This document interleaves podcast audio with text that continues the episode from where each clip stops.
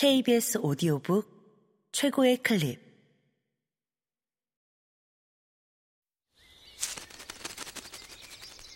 KBS 오디오북.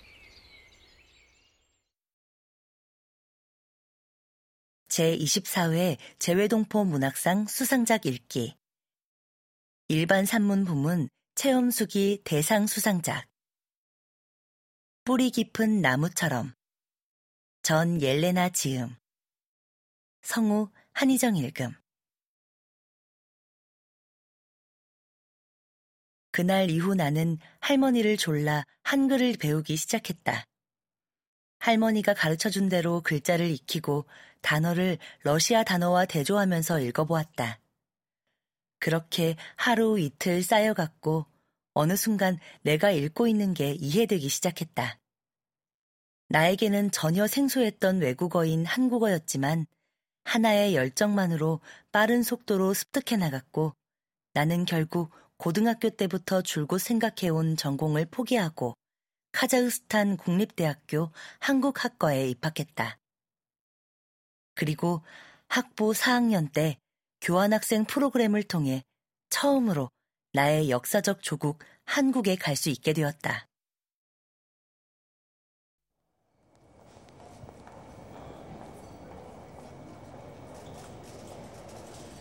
벌써 20년이 가까이 된 일이지만 나는 아직도 인천공항에 처음 내린 가슴 벅차오르던 그 순간을 기억한다. 꿈에서조차 단 한 번도 가본 적이 없는 나라. 한국어를 배우기 전까지 어디에 위치하는지조차 몰랐던 이 생소한 나라에 첫 발을 내디딘 스무 살 초반의 앳된 나에게 이것이 가슴까지 벅찰 일일까 싶지만 실제로 그랬다. 150년 만에 멀고 먼 여행을 마치고 집에 돌아온 것만 같은 편안함을 느꼈다. 나의 조상님께서 사셨던 이곳, 언제나 돌아오고 싶어 하셨던 그리운 고향에 왔다는 사실만으로도 마치 그분들의 꿈을 대신 이루어드리는 기분마저 들었다. 늘 내 주변에는 나와 다른 모습을 한 친구들 뿐이었는데 이곳에서는 어디를 둘러봐도 나와 비슷한 사람들이라는 사실이 낯설면서도 신기했다.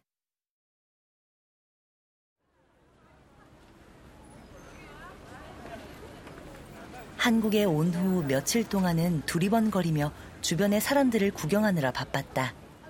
하지만 비슷한 생김새와는 다르게 한국어는 유치원생보다 서툴렀던 나였기에 지금 생각하면 얼굴 붉어지는 에피소드도 많이 생겼다. 친구들과 사람들이 많은 장소에 가면 소음 때문에 가뜩이나 어려운 한국어가 거의 들리지 않는 수준이었다. 분명히 배워서 알고 있는 쉬운 말도 입 밖으로 꺼내기가 힘들었다. 언어에 대한 자신감을 한번 잃게 되니 나중에는 한국어를 시작하려고만 하면 울렁증이 생길 정도였다.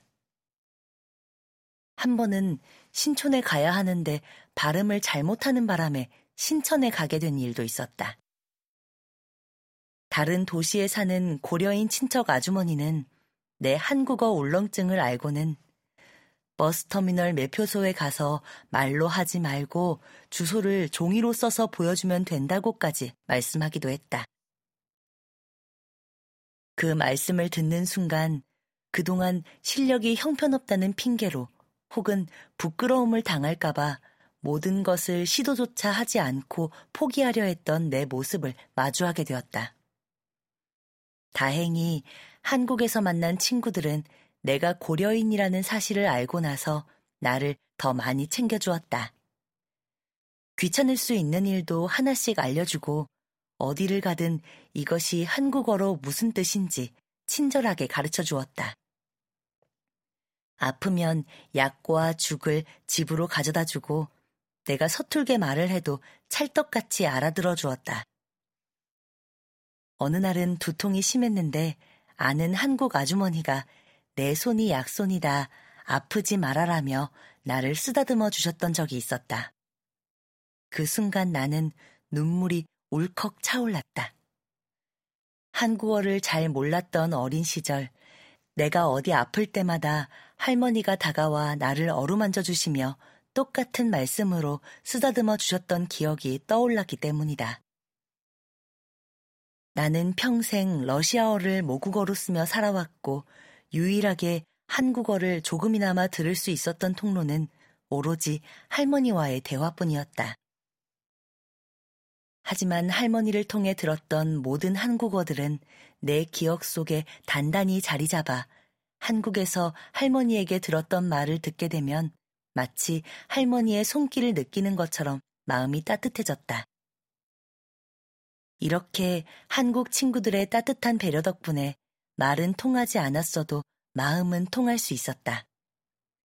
그제야 나는 한국어를 못한다는 사실이 부끄러운 게 아니라 한국어를 학습의 대상으로만 생각했던 내 태도가 부끄러운 일이었다는 사실을 깨달을 수 있었다.